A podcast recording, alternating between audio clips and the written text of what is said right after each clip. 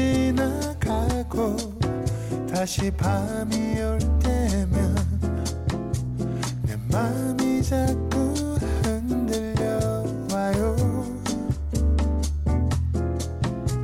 어쩌면 우린 친구처럼 아니면 그 어떤 내 맘이 자꾸 그런가 봐요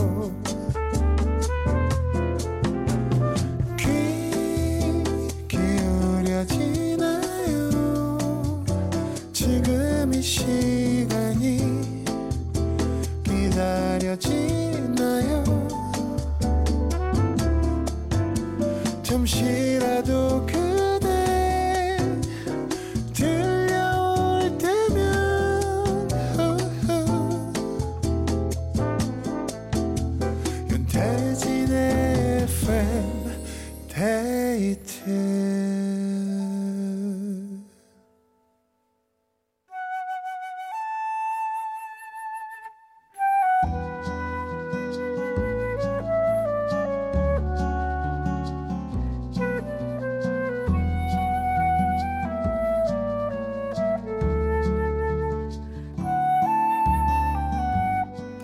내가 아닌 당신을 위해 너에게 들려주고 싶은 이 노래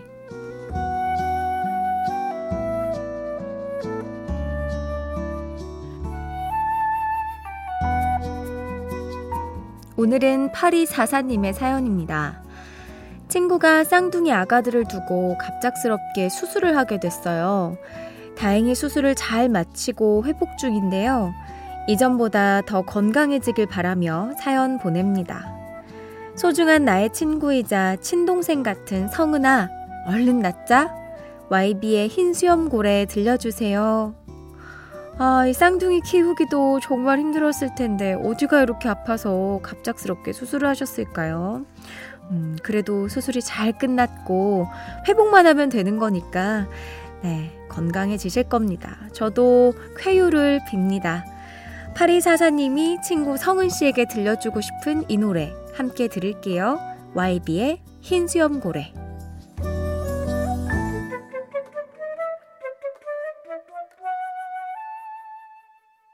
YB의 흰 수염 고래 들었습니다. 단 한 사람을 위한 신청곡, 너에게 들려주고 싶은 이 노래, 누구에게 어떤 노래를 들려주고 싶으신지 사연 편하게 보내주세요.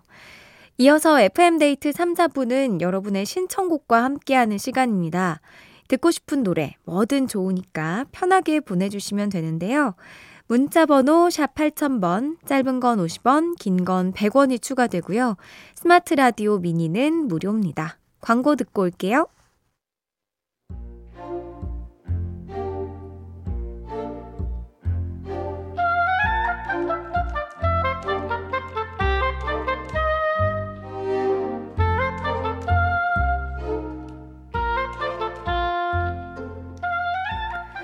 동생 친구가 아이라인, 눈썹 등의 반영구 시술을 전문으로 하는 의원을 차렸다. 동생이 오픈 기념으로 매상을 좀 올려주고 싶다면서 나를 끌고 갔다. 얘가 이거 차릴 줄 알았으면 눈썹 문신 안 하는 건데. 난 한 지 얼마 안 됐으니까 언니가 좀 해. 돈은 내가 내줄게. 동생이 돈까지 내준다는데 안 할 이유가 없지. 마취크림을 바르고 침대에 누웠다. 시술 시작할게요. 편하게 누워 계세요. 역시 전문가의 손길이라 그런가 하나도 아프지 않았다. 시간이 흘러 시술이 끝났고 동생 친구는 내게 거울을 보여줬다. 좀 진하고 두껍죠? 처음이라 그래요. 처음만 이렇지 시간 좀 지나면 색도 빠지고 훨씬 괜찮아질 거예요.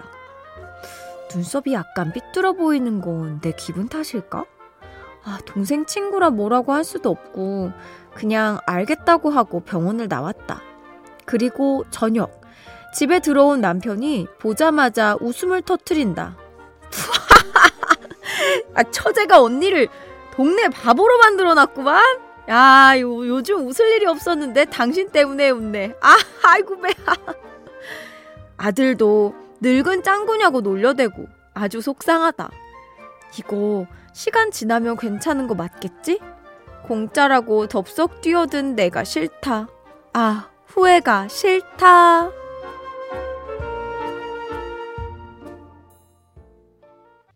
김현정의 멍 들었습니다.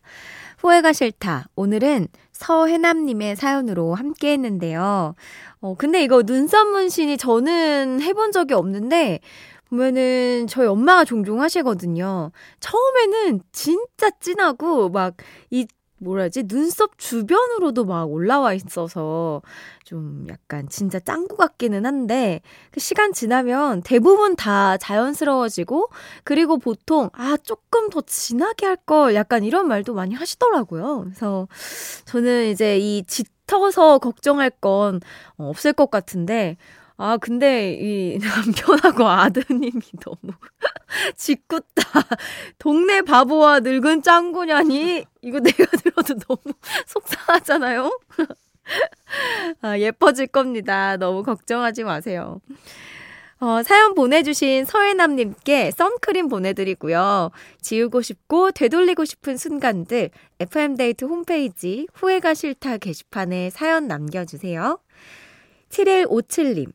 따뜻한 전기장판에 배 깔고 누워서 라디오 듣고 있으니 편안한 게 참 좋네요. 딸아이 마중을 나갈까 말까 고민하게 될 정도로요. 이불 밖은 위험하니 그냥 있을까요? 하셨는데, 어, 그쵸, 맞아. 겨울에는 저도 그 전기장판 없으면 못 삽니다. 예전에는 어, 전기, 저는 전기 장판만 예전에는 있었는데 요즘에는 전기 담요도 있어요. 그래서 이렇게 깔아놓고 덮어놓고 위에도 이렇게 따뜻하게 돌돌돌 말아서 지내는데 아 이러면 정말 나오기가 힘든데 어떻게 딸아이 마중을 나가셨을지 궁금하네요. 김진호님 낮에 점심 먹으러 식당에 갔는데 주문한 메뉴랑 다른 게 나오더라고요. 저는 잘못 나왔는데요. 이런 말을 잘 못하는 성격이라 그냥 먹자고 했어요. 그래도 다행히 맛있었다는 아, 이런 말 잘 못하는 분들 있죠. 어, 저도 어릴 때는 진짜 이런 말 못했거든요. 뭔가 이게 진짜 뭐 여기요, 뭐 젓가락 하나만 더 주세요, 뭐 반찬 요거 리필해 주세요 이런 말도 못할 정도로 정말 약간 소심했다고 해야 할까 그랬었는데 지금은 그냥 시원하게 말합니다. 이게 약간 나이가 주는 용감함일까? 예. 근데 뭐, 막, 말도 안 되는 걸 요구하진 않고, 요렇게 실수로 잘못 나오면, 어, 요거 잘못 나왔는데요? 라고 말은 해요. 그치만 뭐, 식당 이모님이, 아, 뭐, 식당이 너무 바빠서 이러면, 아, 그냥 먹을게요. 약간, 요렇게 넘어가곤 하는 것 같습니다. 6640님. 갈비집에서 근무합니다. 12시간 근무하고 이제 퇴근하네요. 몸에서 갈비 냄새가 진동을 해요. 퇴근길 더 신나도록 DJ DOC의 You 틀어주시면 감사하겠습니다. 하셨습니다. 아, 갈비 향수를 듬뿍 뿌리셨군요. 조심해서 귀가하시기 바랍니다. DJ DOC의 Run to You 들을게요. DJ DOC의 You 들었습니다. 5220님, 배부른 밤입니다. 오랜만에 수제비를 먹었는데 엄청 맛있더라고요. 맛집 인정. 춘디도 수제비 좋아하세요? 하, 제가 수제비, 우동, 칼국수, 요런 거 진짜 좋아합니다. 근데 또 라면은 또 별로 안 좋아해요. 요렇게 맑은 국물에 있는 요 밀가루들을 좋아하는데 참 슬프게도 제가 밀가루 소화를 잘 못 시켜서 이거 먹으면 소화를 예, 못해서 조금 고생하고는 해요. 그래서 마음만큼 자주 먹을 순 없지만 저도 엄청 좋아하죠. 맛있게 드셨군요. 5883님. 도배랑 장판 야간 작업 중이에요. 무리하게 일을 잡아서 야근까지 하게 됐네요. 점심은 라면, 저녁은 아직입니다. 어서 일 마무리하고 집에 가고 싶어요. 이거, 그, 제가 이사하면서, 어, 느낀 건데, 도배랑 장판이 제일 큰 일 같더라고요. 이게, 왜냐면 다 뜯어내고, 다시 다 하고 약간 이러니까, 일하시는 분들이 꽤나 고되시겠다라는 생각을 했었는데, 아, 저녁을 라면으로 점심은 때우시고 저녁을 아직 못 드셔서 배고프실 텐데 얼른 마무리하고 조심해서 들어가세요. 김경호의 나의 사랑 천상에서도 들려드릴게요.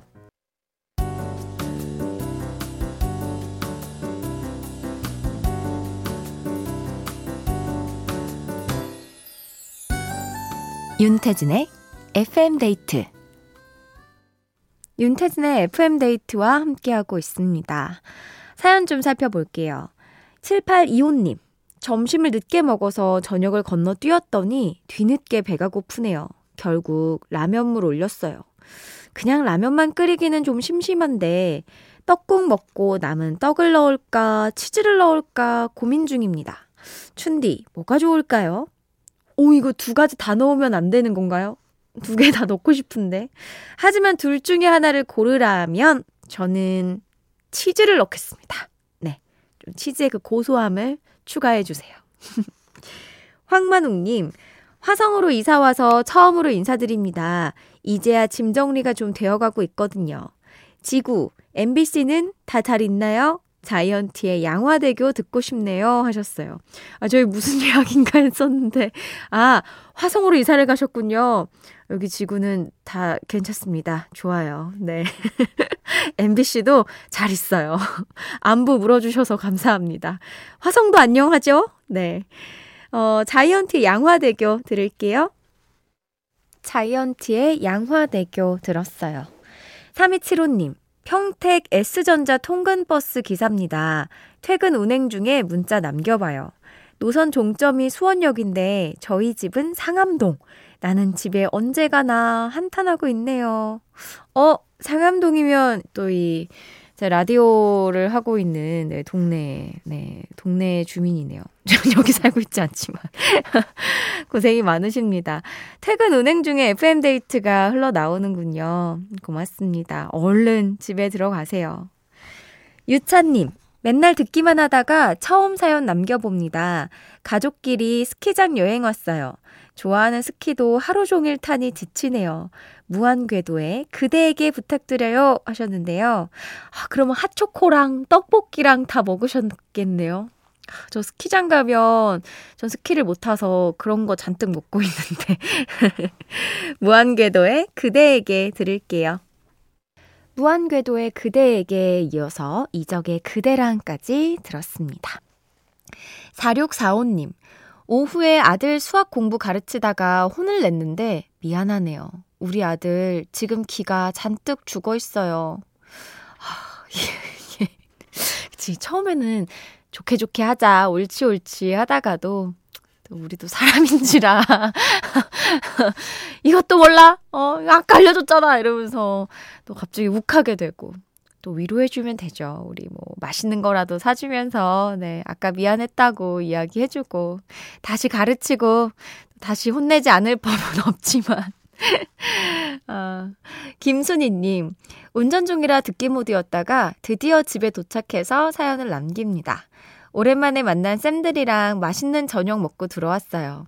언제 만나도 좋은 인연 쭉 함께하고 싶어요. 기분 좋은 노래, 샵에 가까이 신청합니다 하셨는데요. 아, 행복하게 오늘 하루를 또 보내셨군요. 샵에 가까이 같이 들을게요.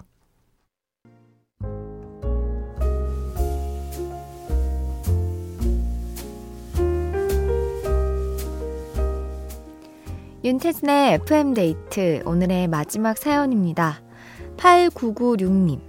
남매 쌍둥이를 키우다 보니 월급으론 부족해서 투잡으로 대리운전을 하게 됐어요. 매일 늦게 들어가다 보니 아이들 얼굴도 자는 모습만 겨우 보는데 얼마 전엔 생일도 같이 못 보내서 엄청 미안했습니다. 엉엉 울면서 전화가 오는데 얼마나 마음이 아프던지요. 둥이들 늘 고맙고 미안하고 사랑한다. 대한민국 모든 아빠들 가족 생각하면서 힘냅시다. 황치열의 그대가 내 안에 박혔다 신청할게요. 아, 이게 라디오를 제가 하다 보니까 투잡하시는 분들이 정말 많더라고요. 뭐, 배달, 대리운전, 편의점도 그렇고. 다들 정말 고생이 많으십니다. 몸 상하지 않게, 음, 건강 꼭 챙겨가면서 일하셔야 되는 거 아시죠? 아이들이 지금은 아빠랑 시간을 많이 못 보내서 섭섭하겠지만 또 시간이 흐르면 아빠가 우리를 위해서 그랬구나 하고 이해해 줄 겁니다. 오늘 저희가 준비한 끝곡 황치열의 그대가 내 안에 박혔다입니다. 편안한 밤 되시고요. 지금까지 FM데이트. 저는 윤태진이었습니다.